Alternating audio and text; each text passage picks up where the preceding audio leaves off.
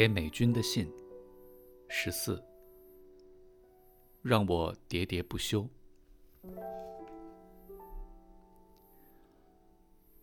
我的茉莉花被蜗牛吃掉了。园艺师说，天黑的时候，黏哒哒的牛儿们都会出来，你就拿个手电筒照，一个一个逮捕。烤来吃？我问。他做出恶心的表情。他送给我一株开着碎条红花的小树。等他走了，我就端了张椅子，坐在小树前，趁着夕阳温漫的光，仔仔细细地端详。花型可真别致，一朵花像是美劳课用剪刀剪出来的细丝彩带扎成一束，有如红色的碎条。马上查阅，神奇，这花的英文俗名竟然就叫中国红穗花。风一吹，细细的花穗就像彩带飞舞，也难怪叫红彩木。红彩木、金缕梅科，也叫红继木。慢点，枸杞也叫枸杞。难道他们是亲戚吗？可是枸杞是茄科，不是金缕梅科。我一手拿着手机读资料，一手摸叶子和茎，一一对比。小枝条有锈褐色星状毛，对，叶互生，叶片卵形，基部盾形，全圆或细锯齿圆，对。花三至八朵，簇生小侧枝端，对。苞片条形，长约 零点三 公分，对。你不懂。认识一株植物，我像关西摸骨师一样，一节一节摸下去，然后开始走神。突然想起什么，就对着红彩木笑出声来。以前的你在一旁帮我浇水，这时会说，那是棵什么树？你又在笑什么？我可能不会理睬你，因为没什么学问的你，我想的，反正你听不懂，说起来好麻烦啊。你习惯了我的懒于回答，自顾自就继续浇水。我认识到我的问题了，美军。安德烈小的时候对我问个不停，鹦鹉身上的颜色从哪里来？为什么不像我的裤子一样会掉色？花为什么会香？我从哪里来的？为什么狗狗有毛，我没有？天为什么蓝？草为什么绿？星星为什么不会掉下来？蜜蜂跟苍蝇是不是兄弟？没有一个问题是容易的，可是我回答又回答，答不出来的就把百科全书绘本找出来，跟他趴在地板上按图索骥，上天下海的把答案找出来，说明白。没有一个时刻觉得你反正听不懂，说起来好麻烦。我自己小的时候，如同任何一个儿童，势必也曾经不断地问你：军舰为什么是灰色的？大船下面为什么涂红漆？眼泪为什么咸？蜂蜜为什么甜？芒果为什么酸？鞭炮为什么是一串？毛线为什么是一团？冰棒为什么是一只？为什么是海鸥冲下去吃鱼，不是鱼跳起来吃海鸥？你也曾经不厌其烦地回答又回答，每一个回答都会引出另一个发问。你一边招呼来杂货铺里买茶叶、鸡蛋、铁钉的客人，一边回答那喋喋不休的我。但是后来，孩子长大了，他对父母的频频发问只觉得一个字：烦。养儿育女的人是否早就知道，当初做牛做马让儿女受高等教育，最后会换得他们从高处俯视你，不耐烦地对你说：哎呀，你不懂啊。此刻我在阳台这一头与红穗花相对而坐，扑哧一笑。你坐在阳台那一头，柔弱地垂着头，监禁在自己的空旷里。你塞着耳机，给你放的是绍兴戏，让你听乡音，或许能安定你惶惑不安的心，或许能勾回你断了线的记忆，使你不觉得世界那么荒凉。或许乡音和少年时的音乐是一条温柔的绳索，勉强能拉住你，让你不至于直直坠入孤独的深海。你静悄悄地坐在那里，我看见的是你驼着的背和白发。此刻我真正渴望的是你突然转过头来，认真专注地看着我，问我这是什么树，问我为什么树会开花，问我红彩木和枸杞是不是姐妹，让我跟你喋喋不休，喋喋不休，把这一辈子曾经嫌弃你不懂而不想跟你说的话，好好从头说一遍。七天七夜竹。好，那么就让我告诉你刚刚为什么突然发笑。在我盯着红彩木的时候，我想到五百年前有个读书人叫王阳明，阳光的阳，明白的明。他从朱熹那儿知道致知必须透过格物。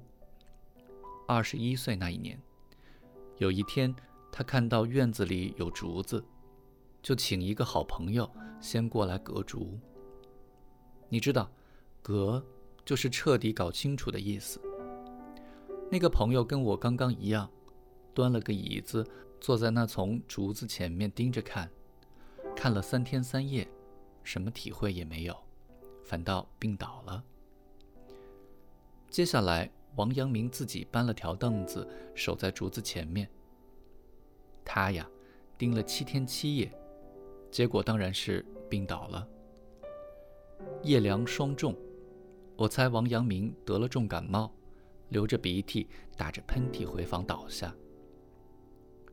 最有意思的是，王阳明因为隔竹隔不出什么深奥的大道理，对尊敬的老师朱熹感觉失望，反而开发了新的理论，就是原来知识不需要依靠外求，大千世界全在一心之内。他因此开创了心学。其实朱老师说的是，众物必有表里精粗，一草一木皆含至理。你想想，要了解竹该做什么，亲手去挑，你就认识了品种学；亲身种下，你就明白了土壤学；观察记录它每天的成长，你就了解了植物学；把叶子取下放到显微镜下面审视，发现叶上有虫，你就进入了植物病理学，对吧？可是王阳明把朱熹的治理认知为圣人的道理，而不是外在客观的知识，所以他只是搬了个椅子盯着看。丁肇中笑说，这位先生明明是把探查外界误认为探讨自己，知识不是袖手旁观来的。他说，到今天中国学生都倾向于坐着动脑，不喜欢站起来动手，就是王阳明思想的影响。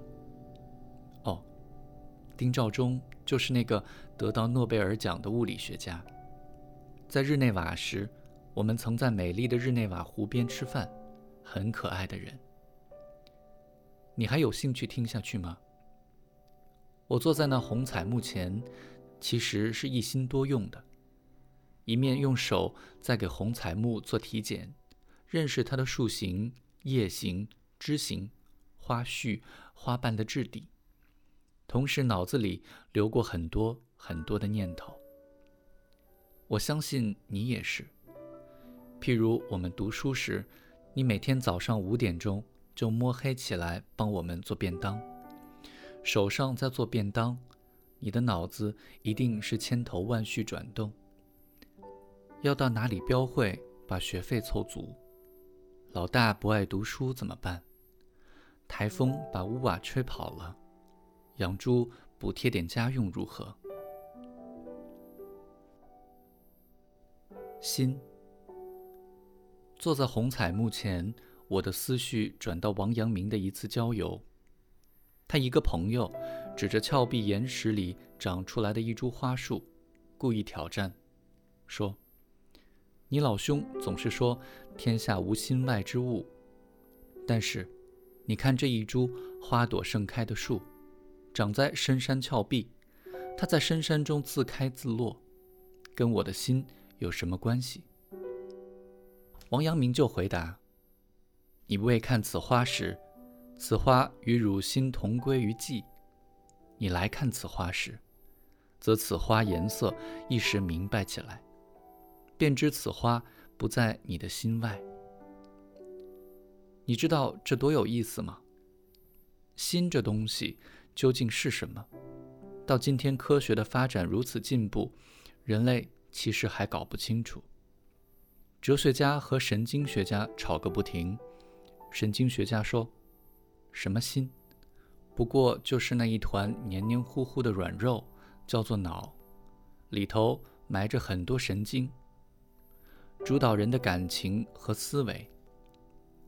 哲学家说：那你告诉我，如果把脑神经全部复制了，做出来的就是人吗？你敢称它人吗？